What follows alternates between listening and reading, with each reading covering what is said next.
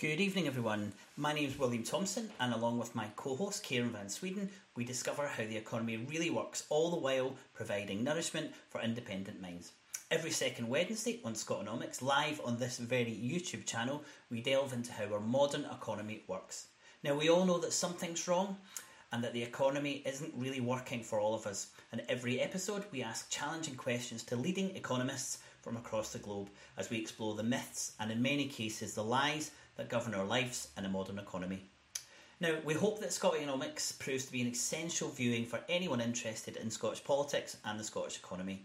And to help us do that and to spread the word, please do like, comment, and share during the show in the comments panel on the right hand side, but also underneath, during, and after. That will really help us spread the word. Tonight, we launch our Small Nation series by looking to Iceland. But before we do that, first things first, please welcome my co host, Karen Van Sweden. Hi, William. Hello, Hi. Karen. How are you doing? I'm good. I'm just back from London. I've been down there with the Paid to Pollute campaign, and I've literally found out two hours ago that we have a court date um, on the 8th of December. So oh, that's- fantastic. So that, yeah, what, that's two months. good. Two months to prep. Yeah, two months to prep. And uh, I'd also just like to mention to the audience as well some really good news just before I went down there, and that is that Aberdeen University have chosen to divest from fossil fuels, which I think is a really good decision, both on an environmental level, but of course, from an economic level, this is a good decision as well for them. Oh, fantastic! And I also think the fact that it's Aberdeen University that's done it, it being the heart of the oil and gas industry in the UK, is really important. There are some universities who haven't divested yet. I think seventy-five percent of Scottish universities have. So I don't know which ones. I don't think Dundee has, which is where I went to university. So there must be another couple. So hopefully this will start the, the ball rolling. And and on that topic, we're interviewing Ben Franta, who was involved in the uh, Harvard uh, divesting um, campaign, which was really successful. And I think they got Harvard to divest from oil and gas a couple of weeks ago, maybe um, last month. September, yeah. September, yes. So it's going to be fantastic interviewing him on. I think it's the um, first of November, but I'm not hundred percent sure. But we'll make sure we'll make sure we get to that. Anything else? You've been up to anything else? Um, no, I, have been quite busy with that. That, that, that was um, from Friday onwards. So and you're back. You're back because you were down in London, but you're back now. Um, well, well, we're covering. We're planning our coverage for COP26. So I've been thinking a lot about that, and I'm delighted to say that you will be attending uh, the event this year in Glasgow, won't you? Yep, I'll be at one of the fringe events talking about why I wanted to get involved with the Paid to Pollute campaign. So I think that will be the 8th or the 9th of November. Fantastic. Well, um, I attended COP25 in Madrid, um, which was in 2019 because obviously nothing happened last year. And I've posted a video on the YouTube channel and it covers a presentation from the International Air Transport Association. And really, I think it says everything we need to hear about the chance of achieving a 45% reduction in carbon emissions, uh, carbon emissions that we need by 2030. Uh, and basically, in a nutshell, it is we've got no chance if business is allowed to continue with business as usual. So it's a six minute video. Please do click on that, uh, have a watch, and let me know what you think. Uh, I've also been thinking a lot about the removal of the £20 a week universal credit uplift that officially ends tomorrow, but I think we can speak a little bit more about that after the video. And speaking of the video and tonight's guest, uh, do you want to tell us a little bit about who our viewers can look forward to hearing from? So this is a really interesting guest for you tonight. This is Dr. Uh, Dr. Olafur Margeirsson, and uh, he is currently based in Switzerland. He is the head of global real estate research at Credit Suisse and a research scholar at the Global Institute for Sustainable Prosperity, and also an alternate member of the supervisory board for the Central Bank of Iceland. So this was a fascinating interview. Yeah, we were very lucky to get him. I mean, his, his Twitter handle is um, uh, Iceland uh, economist, I think, or Iceland economist. Icelandic econ. Yeah, yeah. So he really is the person to speak to about this. There's a, it's a wonderful forty-five minutes. There's loads of interesting information around Iceland and how it relates to Scotland. So here we go. I hope you enjoy it. Please do comment um, in the chat and underneath as well, because that really helps us get a little bit more awareness of the show. Enjoy, and we'll see you in about forty-five minutes. See you soon.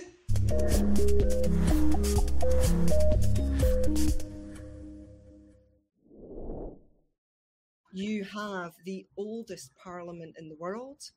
You are 500 miles north of Scotland.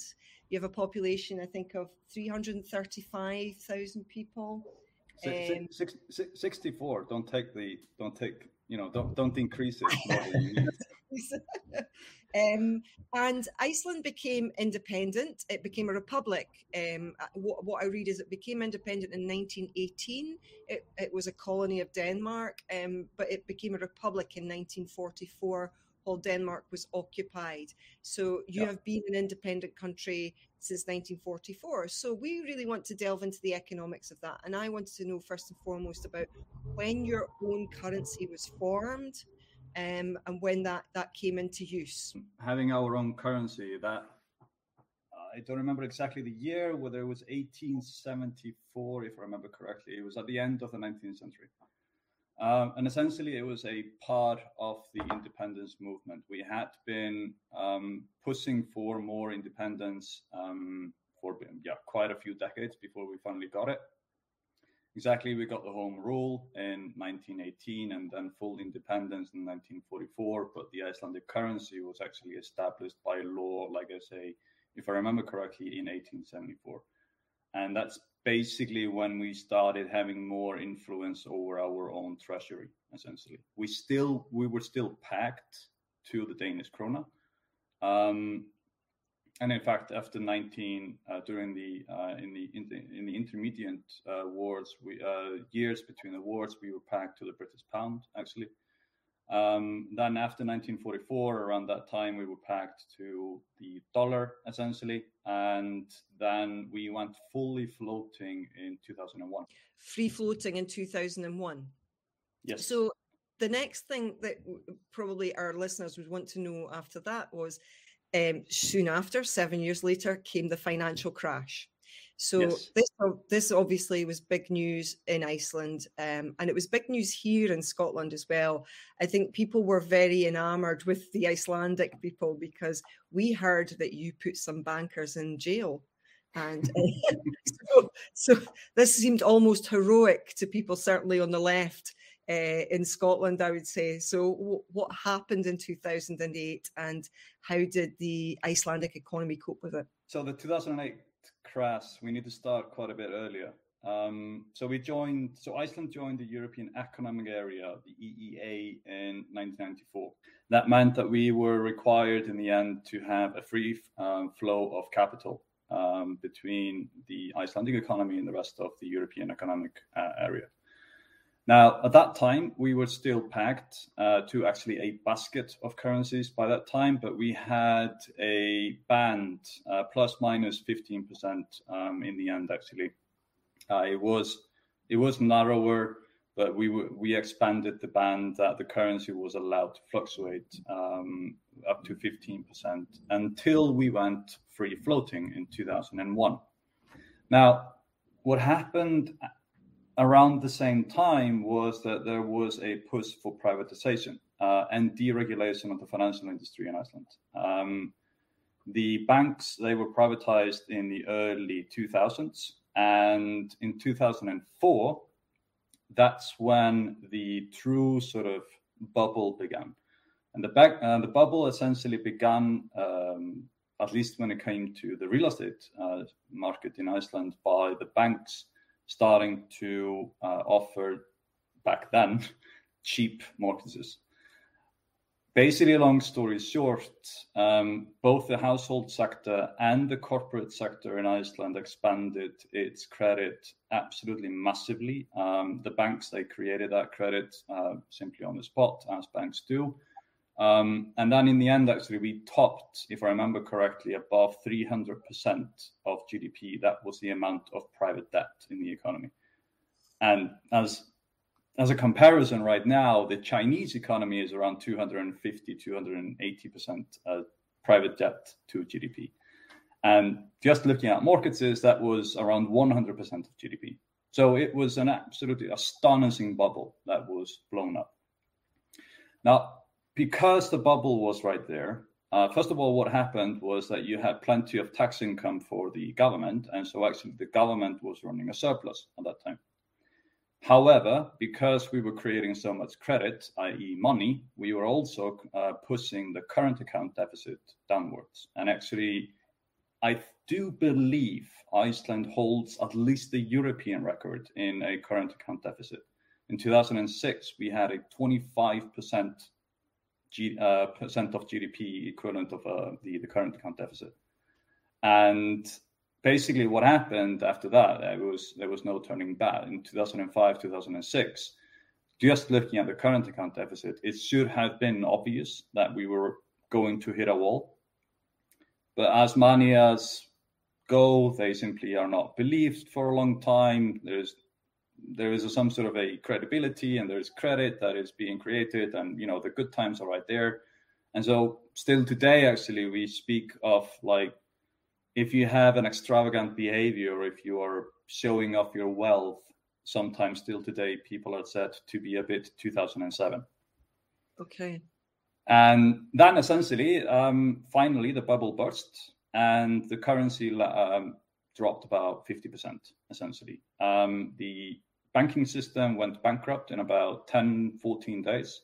Uh, if I remember correctly, 90% of the banking system, if we look at uh, assets, went bankrupt in those in those two weeks, and the uh, essentially the the central bank needed to take over entirely the international payment uh, system that was basically funneled into Iceland. So basically, the the central bank tried absolutely its absolute most to save the banks. They they gave them um, super actually it wasn't cheap but they gave them a lot of credit uh, they gave them uh, FX loans. Uh, they tried to uh, basically they tried everything to keep them afloat, but essentially the bubble was too large, and in the end, uh, it all exploded in our faces. I think you, you said in the uh, in another interview that they they did actually give the banks some of their foreign reserves as well. Yes, five hundred million euros, which Absolutely. It doesn't sound a lot, but back then it was the majority of the FX reserves that uh, the Central Bank of Iceland had. Could, could I ask you a follow up question on, on the um, central bank?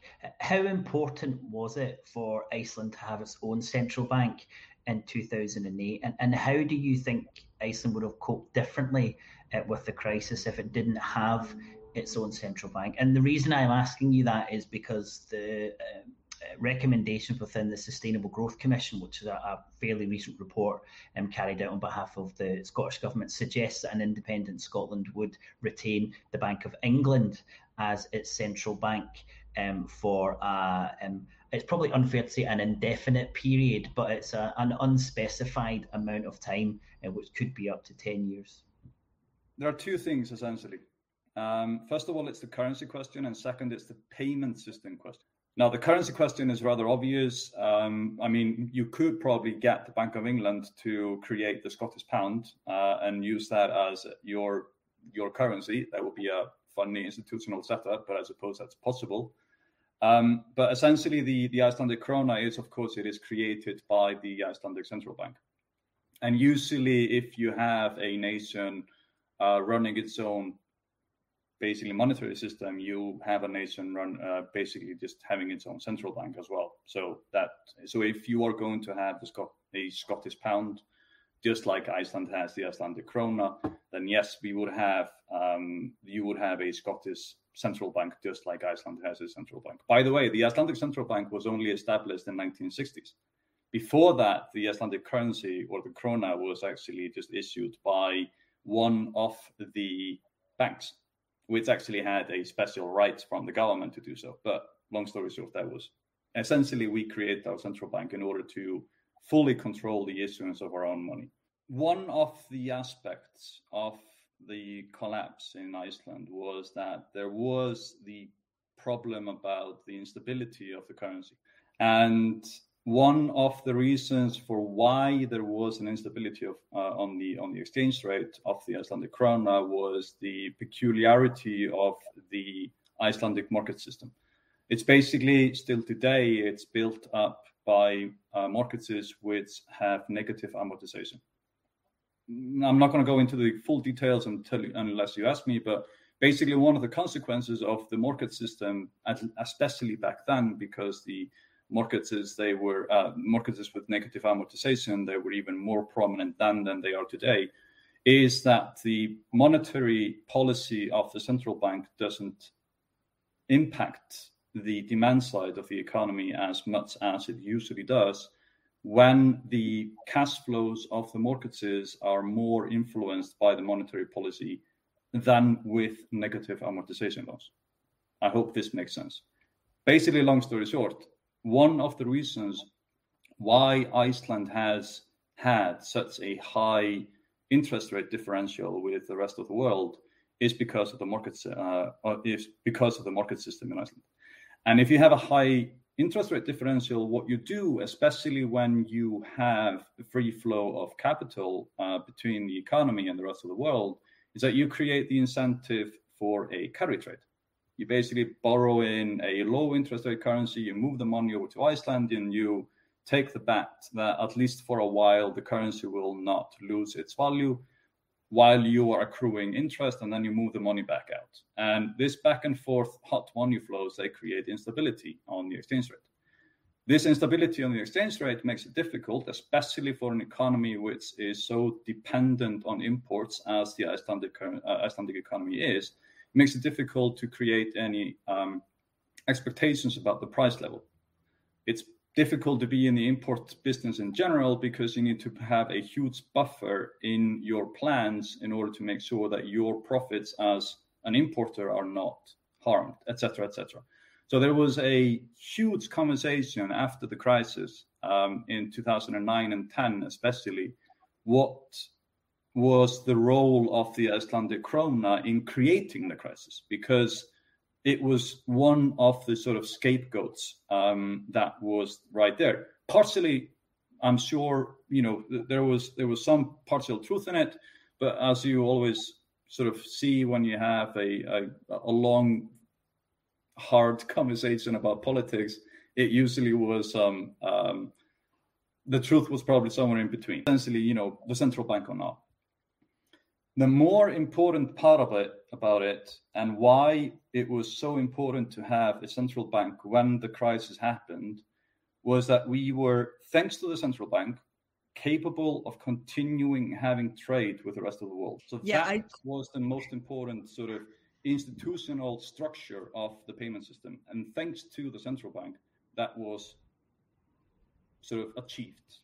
When you're talking about your currency and the uh, the, the, perhaps people blaming the currency for maybe uh, for difficulties in the economy. It's like you're, you know, me blaming centimeters for carrying a little bit more body fat than I want to. You know, you can't blame the metric. The metric's not the issue. Correct. The issue is the, the, real resources and the way that your politicians are are uh, are manipulating your real resources. You said it was incredibly important to maintain the economy um, through through the payments and also the support that it tried for the banks. I take it you would have you wouldn't be saying that another central bank would have been able to provide that service for Iceland. And certainly, I know that when Iceland tried to enter into swaps with other central banks during the the, the, the crisis, they weren't they weren't even interested. So the idea that you could rely on another central bank to support the internal economy when they weren't even happy to support um, their own economy by making sure they were getting payments from Iceland would be a little bit of a step too far. So the, the importance is in, in having that central bank. I, I do believe, uh, well, I do think that it would have been a lot more difficult, at least from, I mean, think about the panic that was going on as well. And if, if, if let's say that there was a branch of the European Central Bank that was responsible for making sure that the payment system was up and running, as much as the institutional system is set up and as as fluently it works within Europe when it comes to the payment system and all that, it's hard to imagine that the fluency and the the pace had been the same. I'm sure that you know in the end, essentially, you just need to make sure that whether it's going to be your own central bank or a branch of another central bank that makes sure that the payment system can take a hit, such as the Icelandic system took back in 2008. Uh, essentially, you just need to make sure, just make the note function. Whether it's going to be I don't care what sort of a node it is; it just needs to function. Um, I also wanted to ask you about some of the the, the, the real resources in Iceland as well. So, um, obviously, Iceland very famous for for having a, a, a huge amount of energy, um, geothermal energy. So, this is a huge resource for you as well. Um, I I re- realized from watching Lesley Riddoch's film as well that um, there was some change in thinking after the 2008 crash and also on environmental level as well for growing more food in Iceland. So I think maybe your agricultural um, sector maybe expanded after that. There seemed to be some more um, emphasis into growing your own food in Iceland. Is that the case? Not markedly, I think, but it has been more push on, for example, just making sure that we are respecting the boundaries that nature nature essentially sets us. That's definitely one. Uh, with regards to the food industry, yes, there has been a push on, for example, allowing farmers to capture more of the supply line. Um, for, I mean, there is a there is a right now farmers they they are not legally allowed to slaughter their uh, livestock at home, for example, and sell it directly to hotels, which would make it much easier for them to generate income to basically have a, a, a happy and healthy life. And likewise, the fishing industry has been developing quite a lot of new technologies and improving its supply line um, and basically basic sort of manufacturing uh, sort of methods in making sure that they can actually use more of the ingredients that they have, which is, of course, the fish. So I'm not I don't think there has been a specific push on you know the individuals you know having you know vegetable gardens or anything like that, but there has been definitely a push on making sure that we are making more use of the inputs that we have. If you just compare how much energy we generate, um, so Norway, if I remember correctly, is number two uh, in per capita energy generation in Europe. Uh, we are number one, and we have double Norway we absolutely we are in a league of our own uh, when it comes to that. Um, we have so much energy. We, frankly, we almost don't know what to do with it. Um, we, of course, we have geothermal uh, to heat up our houses. Um, nobody uses gas uh, or oil uh, to heat up the houses, and uh, in many cases, you actually have the the car like the the car parks in front of your houses. They are actually quite often just warmed up um, with geothermal water because in many cases we actually do need to decrease the temperature of the water before we ton, uh, before we pipe it into the house because it's too warm. And for security reasons we need to make sure that it's cold enough to go into the house um, essentially. So that's one. Um, now, from the energy generation, electricity generation, sorry, in Iceland, uh, about 85 to 90% of it is bought by aluminium smelters, and there are three uh, in Iceland. Now, the problem with the aluminium smelters is, yes, of course, you know, most of it is hydro um, by far, and from a pure sort of CO2 point of view, that's absolutely true. Hydroelectric uh, uh, generation is certainly sustainable, but you definitely still sacrifice a lot of land uh, to have the essentially the lagoons or the, the dams. And that land, which has been sacrificed in the past, has in many cases actually been quite valuable. Uh, even if you don't put a monetary value on it, it has been valuable, for example, for biodiversity reasons. There have been areas which were used by birds to nest in few of um, few similar areas in the whole of Europe, essentially. And so we sacrifice actually quite a lot of things um, for this. So there is definitely a there is going to be a some sort of a line that needs to be drawn at some point. Some people want to draw it at one point, and other people want to draw it right over here. So that's going to be a, a, a question of how you want to use the natural resources that actually Iceland gives us. At the same time, of course, the problem is that you know the aluminium smelters, they yes, we generate a lot of green electricity, but because we are generating or we are manufacturing aluminium in Iceland, actually CO2 per capita in Iceland is the highest in Europe. Ooh. So it's not all green.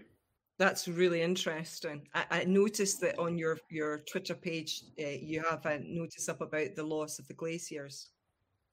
And yes, really, exactly. Very distressing.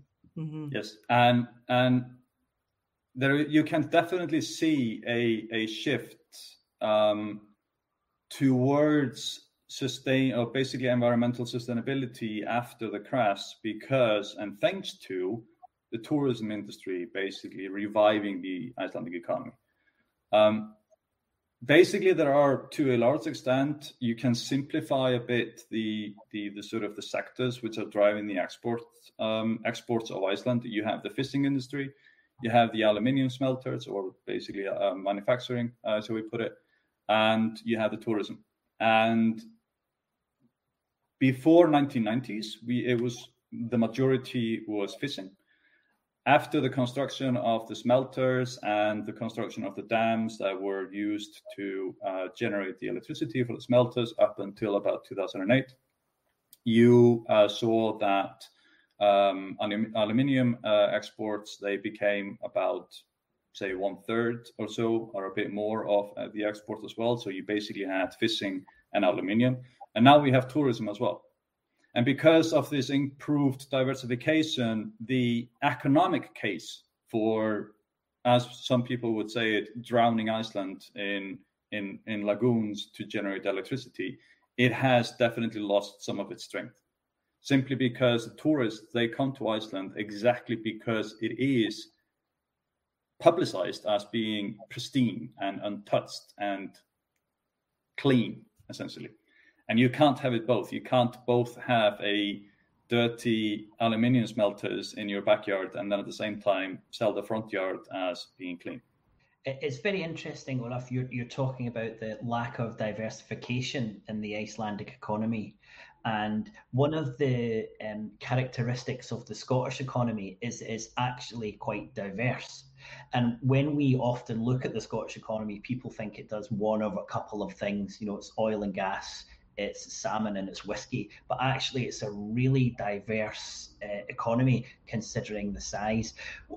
When you look at an economy, how important is the diversification of that economy, especially if it's relatively small for the likely success of a, of a nation? Well, usually when you have like basically long story short, it's like biodiversity. The more complex it is, the more resilient it is. And it's the same thing for an economy. The more complex it is, the more resilient it is. Iceland, you can you can argue that Iceland got lucky essentially um, because we've, especially over the last ten years or so, we have been growing faster than the rest of Europe because our export industry, tourism, has been growing so fantastically well. But at the same time, ex- exactly because tourism is such a an important part of the economy, Iceland actually got hit harder by the COVID than many other economies because essentially tourism just shut down immediately. And so, if you have more diverse activities going on in the economy, then it is less of an importance any shock that happens to one of them because the rest of the rest of the activities they can carry the economy onwards. Another similarity I wanted to pick up on was that Scotland and Iceland both have this abundance of natural and renewable energy energy resources.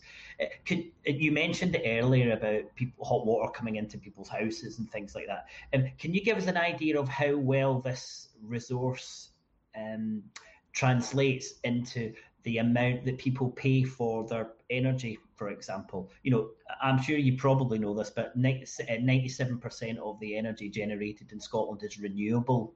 So there's a huge similarity in terms of how much renewable energy. Um, is there a difference in what people are paying for that in Iceland and Scotland? So I haven't checked recently, but while I was doing my studies um, in Exeter um, quite a few years ago, uh, about 10 years ago or so, the, the cost was the, the, basically the energy curve. That's a natural relationship, isn't it? You assume that with a huge amount of supply, that there's a reduction in price.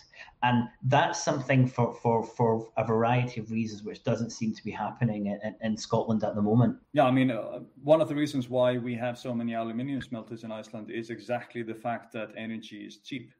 It, I mean, it, it literally makes economic sense to import all the raw stuff, you know, put it into a smelter, melt it, get the rods out, and ship them back over to Amsterdam, just because energy in Iceland is so cheap. So there must be something about it. Let's put it that way. Uh, and so, like, yeah, exactly to your point, exactly because we have such an abundant amount of energy per capita its its cost is very low. It's as simple as that. Privatisation has played a huge role in the UK economy since the 70s. What role has privatisation played in uh, Iceland, including land and, and utilities? Uh, so utilities, they are. It depends uh, on what exactly. So the distribution network is not privatized, but you do have private energy companies. Um, so essentially, they can, you know, sometimes it's even tiny um, you know, mom and pops sort of, uh, you know, energy companies that are literally just on somebody's land, and that um, that little tiny little uh, energy production is, you know, used to obviously run the the farm or something, and then it's also sold onto the distribution network. But by and large, the most uh, by by far most of the energy production is produced by public, as in publicly owned companies. Uh, sorry, companies owned by the government or a government, um, whether it's a municipality or whether it's the, uh, the government itself. Usually that is the case. Um, I mentioned before the privatization of the banks that ended up in uh, the, the credit bubble, which ended up in a crisis. But likewise, we did privatize, for example, the uh, the phone companies as well, and in fact, we privatized as well um, the the airline industry, and you know private companies in those industries they definitely pushed down, for example, the cost of um, of the goods and services that were being supplied in those industries. But essentially, long story short, what has been sort of been the guiding principle is as long as there is a natural monopoly in the industry, it is not privatized.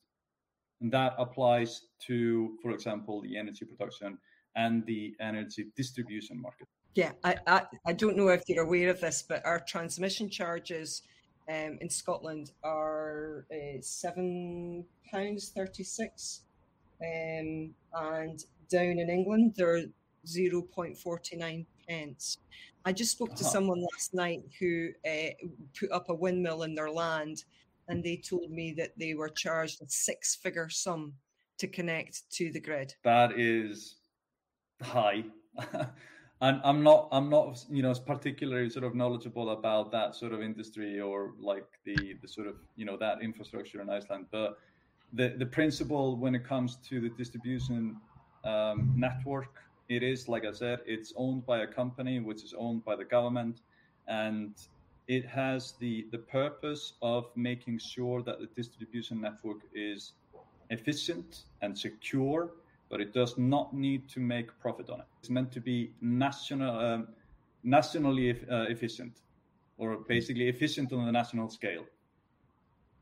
One of the things we like to point out on Scotonomics is when there is an anomaly uh, in the United Kingdom. And as you said there, most countries, not just Iceland, but most countries look at natural monopolies very differently. And the United Kingdom is one of the very few countries that has decided to privatise anything. If it moved in the 80s, it was privatised. So, so, so thanks for helping us point that one out when I moved from England over to, to Switzerland, I noticed a difference in the in the train system Let's put it that way. The the the publicly owned system here is absolutely fantastic. Um, and as an example, their sort of definition of being on time is 90 seconds, if I remember correctly. Mm-hmm. So, and I usually they basically get it. It's like that their target is, if I remember correctly, is to be on time. That's not more than 90 seconds late. And uh, they reach that 90% of the time. And I mean, they look at basically Switzerland, they look at the the train system here as a natural monopoly and they, they run it mm-hmm. as such. What, what I was listening to as well today, talking about Iceland, was the idea that you know you have this Lutheran culture, perhaps also in Switzerland as well, where people are thinking about the common goal of your country. You know, what's the common goal of your country, and how are you going to make it function as a country and make it function well? You know, I lived in the Netherlands for five years. Yes, they had a very good rail system there as well. Um, so it, you know, it's it's and and in the Netherlands they talk about the polder model. So these are people who literally pulled their country up out of the marshes and created it as it is, and have spent recently huge amounts of money, billions of, of euros, um, on flood defences, which is why they weren't so affected by the recent floods as Germany and Belgium were as well. And it's that feeling of a, a national goal like this is what, what, what we have to do. And I think the, the nationalization of, of these natural monopolies is, is correct, but it's also getting the people who run them to also have that that feeling that it's it's we have a common purpose. I think that's also something that uh, has to be instilled. Yeah, no, no, absolutely. Um, it's it's like I said, it's the the case when it comes to Iceland. I mean, we internally we fight like like cats and dogs uh, all the time definitely. Um, you know, politics in Iceland, they are just as lively as in any other country. Um, and I can, at the same time, whenever there is, has been a bit of a, when the decision has been taken, I think we can, we can claim that we do work together on actually just achieving it. It's as simple as that. And fine, you know, Iceland doesn't have a train system but we do, for example, make sure that, okay, the decision has been taken to, for example, make sure that the, say, the healthcare system is functioning properly. And there are still conversation in Iceland right now whether, for example, we were going to use, um, you know, privatization or private companies in the healthcare industry or not. And there are you know there are different opinions about it but at the end you there is very it's very difficult to say that the healthcare system in iceland doesn't work. There are going to be some aspects of it that people they still are arguing about how to execute but everybody agrees we are going to have a really good healthcare system and we are going to make sure that the funding is there. And that's basically and then like you know quite frankly it's sometimes almost the the grand sort of target is right there and it is achieved. But it's the little wrinkles around the sort of the edges which often get quite a lot of attention. Um, iceland 500 miles north of scotland small nation. Um, if Scotland becomes independent, we're looking around us to see what relationships other small countries have with the bigger kind of international institutions. Would you like to give us a little bit of a, a description of how Iceland uh, is integrated with the European Union um, and also um, Iceland's role in or outside of NATO? Because these are two big questions that Scotland will answer once it's independent its role with the European Union and its role with NATO. Could you tell us how Iceland deals with those? Sure. Um, so we became a, uh, a, member of NATO actually quite early. Um, and essentially Iceland has always profited a bit about you know because of its geographic location. Um, we were occupied by the British uh, in World War II, and then after the World War II, essentially the the U. By the way, the British they they built the Reykjavik airport, and then in the 1950s, um, the sort of you know, because of the communism and the fight between capitalism and communism and the USSR and the US back then, essentially, the US set up a naval base um, or a base in uh, in Iceland in the 1950s, and that was actually, it was the US that built the Keflavik airport, which today is the international airport. Now, essentially, because we essentially, unfortunately, if you may put it that way, we got rich because of World War II. We were selling fish over to the British. Uh, after World War II, we used the location of the country to basically lever um, the the surveillance capacity of the U.S. Um, in Europe and of the USSR, and per, per actually per capita, we got most from the Marshall assistance uh, as an example. And a lot of that money went into building up the infrastructure in Iceland right now roads, bridges, airports, etc., etc. And essentially, it was never a question whether Iceland was going to be a NATO member or not. It was simply just by definition, almost simply because we were right there with the US and the UK right in our backyard. And we were still under the influence of you know it was the the so the, the same sort of conversation about the you know the the threat from the east etc so that was that was a very easy choice so to so to speak. With regards to the european union so iceland is a member of the european economic area which is which includes the european free trade agreement or efta. We are also a member of the schengen area. And what this means essentially is that we are required to have a free flow of goods, capital, and people, for example.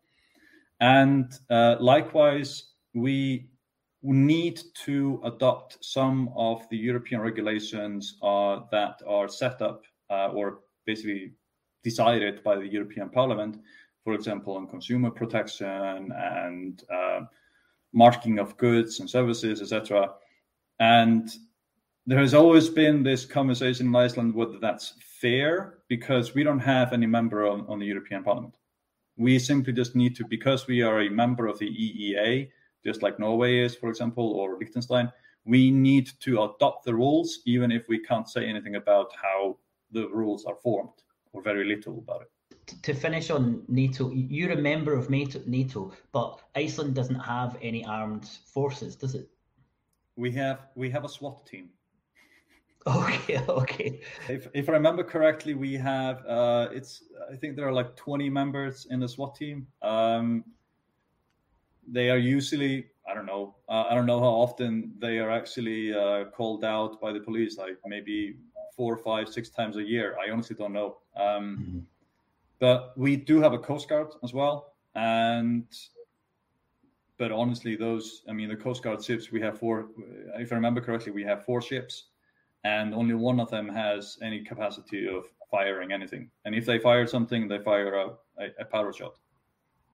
That, that's really interesting for a couple of points. The first one is that um, one of the arguments about Scotland uh, is that it wouldn't be able to join NATO if it got rid of nuclear weapons. And whether or not you're in favour of joining or not, that's one of the arguments. And looking at Iceland, it, it's a member that has 20, 20 members of a SWAT team and four boats, and it's a member of NATO. So I definitely think that one doesn't hold particular weight. And then the second really interesting point is about how much you spend on defence and also the resources that you have to guard, you know, which is a relatively big island. So, so that's quite interesting in terms of the resources that you put into the defence. It's certainly something I think our, our audience can can use to question uh, approach as an independent nation. I wanted to know as well a little bit more about your um, your social security.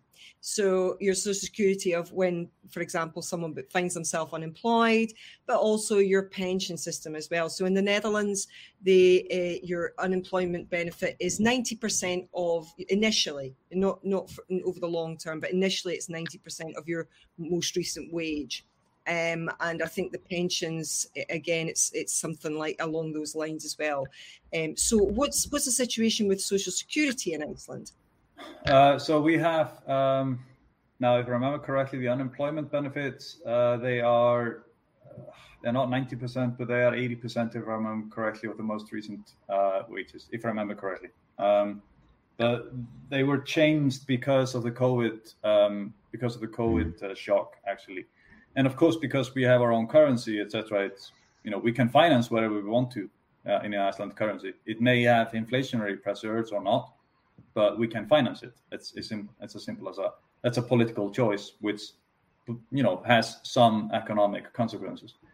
Um, when it comes to the pension system, uh, so right now the uh, the assets of the pension system they are equivalent of about 200% of the GDP.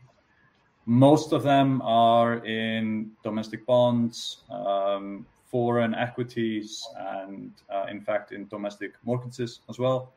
I have been pushing on the uh, the pension uh, system to start building up and renting out flats as well, but that still hasn't been one of the, sort of targeted asset classes yet. But essentially, it's it's fully funded uh, to a large extent, um, and like I say, 200% of GDP, and most of it, or or a good part of it, if I remember correctly, is about one third is in foreign assets, uh, which of course, in the end, especially because we are dependent on imports. That's exactly the type of assets that the Icelandic economy should actually be trying to build up in order to be monetarily sort of more secure going forward to make sure that inflation doesn't doesn't basically increase in the in the longer run. Uh, but your state pension is uh, what kind of percentage of um, of income is that? Would you say your state pension? Uh, so if you uh, the absolute minimum is, if I remember correctly, 50%, 56% of your wages um, after basically you have, so that's the, like the final wages essentially. But most people, they have a third pillar. Um, and in fact, for example, if you, if you contribute 2%, um, or yeah, if you, if you contribute 2% to your third pillar, the employer needs to contribute 2% as well. So most people, they actually sign up for the third pillar as well. So they have a private pension on top of their state pension. Correct. Exactly. Yes. Is how are you geared towards exports? Because as a small country, um, exports are really important for your continued growth. You spoke a lot about the need um, for imports. Uh, currently, has Iceland got some kind of export strategy because Scotland and the Scottish government are very much fixated on this idea of export growth. What's the situation in Iceland? Uh, up until 2008, we didn't really have much of an export sort of growth strategy other than some aluminium smelters, uh, really. Um, now, but so there is a, we need to be a bit sort of specific about what we're talking about. So, uh, okay, just just as an example, um, up until 2008, Iceland had a current account deficit of usually somewhere between five and up to 15 percent or so. Of as GDP. a comparison, pardon? Of GDP, Of GDP. exactly. Yes, of GDP. Sorry. As a comparison, as I understand it right now, Scotland has it's not up to it's somewhere between five and ten percent. Uh, We don't, we don't have one. We don't have a currency. So we don't have Pardon? a deficit. We don't have a deficit because we don't have a currency. well, you Any deficit that Scotland it is notional because we don't have a currency. So you can't Oh, have sure. a Yeah, deficit yeah. unless Okay. you Well, you yeah, yeah. You can you can put it that way, but essentially the difference in in exports and in and imports in Iceland, we were importing more, um, no matter what currency you use to measure it, uh, than we were exporting, and we had a deficit up until about 2009. In 2009, we because the currency collapsed by 50%, we were not able to buy as much from foreigners as before, and so obviously imports dropped. At the same time, exports increased because of tourism. And there are some different sort of underlying events and, and sort of dynamics that were pushing exports, uh, especially tourism, upwards. But right now, essentially, what we have is we have three pillars essentially when it comes to exports it's the fishing industry, it's the manufacturing or uh, aluminum smelters, and we have tourism. The problem, or one specific point that I want to make sure that everybody understands, is that this does not mean the this is not exactly the foreign currency generation of the Icelandic economy because exports via, for example, uh, the aluminium smelters, they are actually exported as, as, well back to their foreign owners of the aluminium of the aluminium smelters.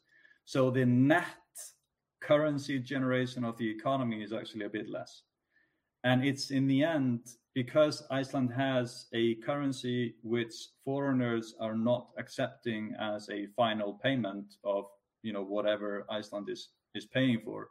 We need to make sure in the long run that we have a basically balanced current account.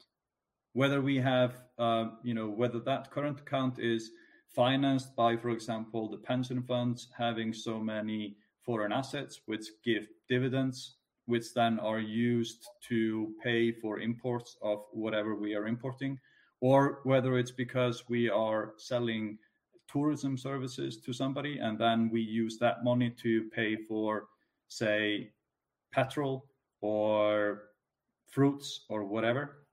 It doesn't matter. In the long run, we need to make sure that there is going to be a balance on the current account. Otherwise, we will see a decrease in the value of the currency and inflation. But we can, of course, we we can finance it. We can have a current account deficit, but it will have economic con- consequences in the shape of inflation, for example, and lower value of the currency.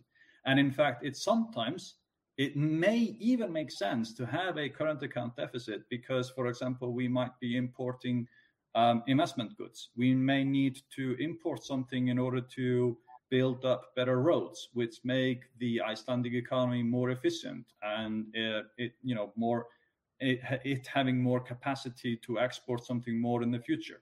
So in the long run, that's why I'm saying it needs to be balanced, but there may be imbalances in the short term. And what I mean with short term is perhaps four, five, six, seven years even. I would really like to talk to you next time about the job guarantee, about more about MMT, um, sure. But I think we have to um, we have to let you go. well, thanks a lot for having me. All the same, uh, it's been it's been fun, and uh, I look forward to the next time. Yes. Brilliant. Thanks, Olafur. Thanks so much for your time. Bye now. Thanks a lot, guys. Thanks a lot. Until next time.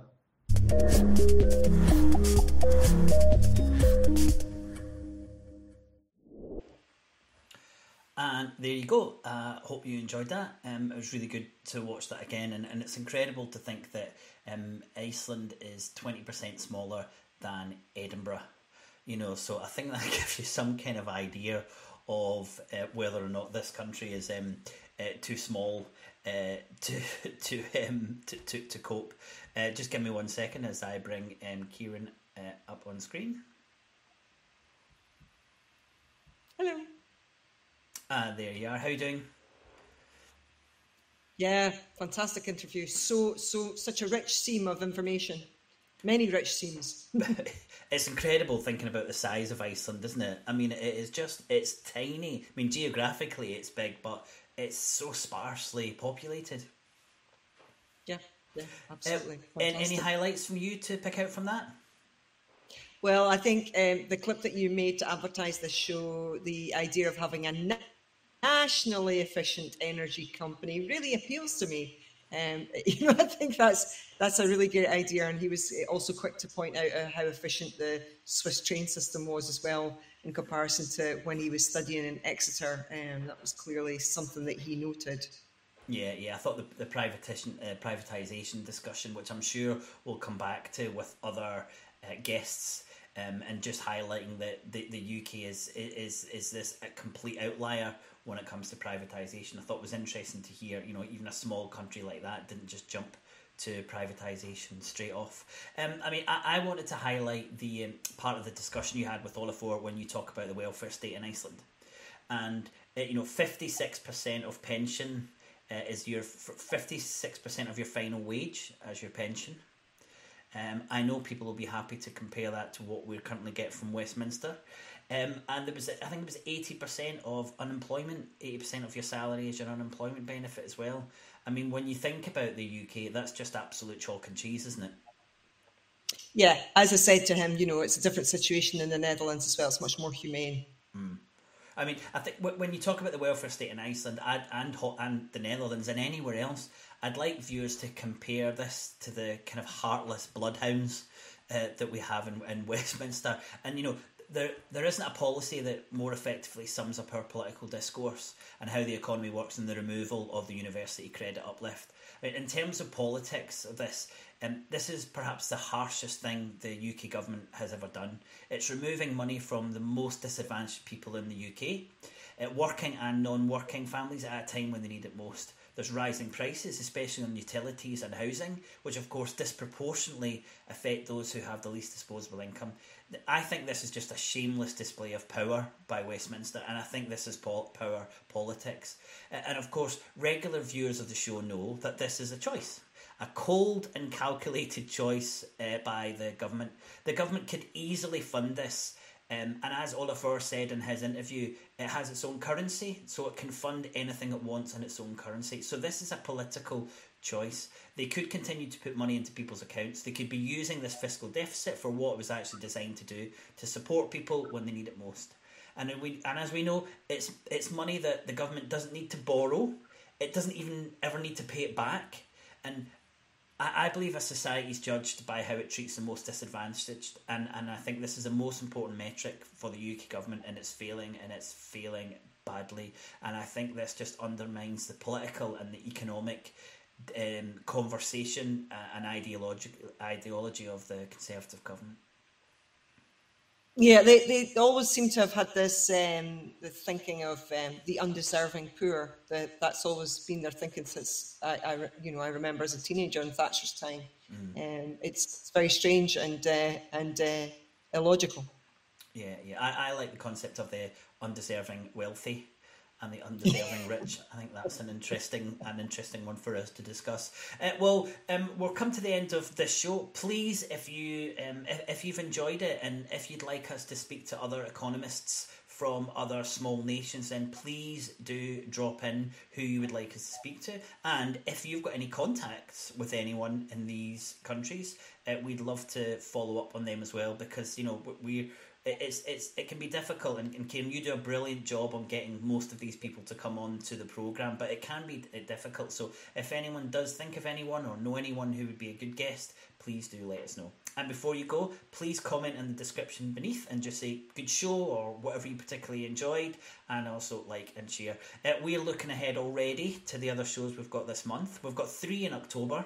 Um, we're hoping to move to four a month uh, a weekly show, but um, Kieran and I haven't quite decided how we'll find the time uh, to be able to, to be able to do that. But that's what I'm planning to do. But I've got three shows in October. The next show um, is on the twentieth, and that's with Laurie Macfarlane, the economics editor at Open University, uh, and we've got a fascinating discussion around housing and land in Scotland, and there's been loads over the last couple of weeks around this, so a lot to speak to Laurie about. And then the following week, we've got an episode with uh, uh, an American economist and Claudia Sahm. So lots to look forward to. You can book look, bookmark those episodes now, and um, until two weeks time. So you've got a little bit of a break, Kieran, uh, and you for watching. Um, until then, bye for now. Goodbye, everyone. Thank you.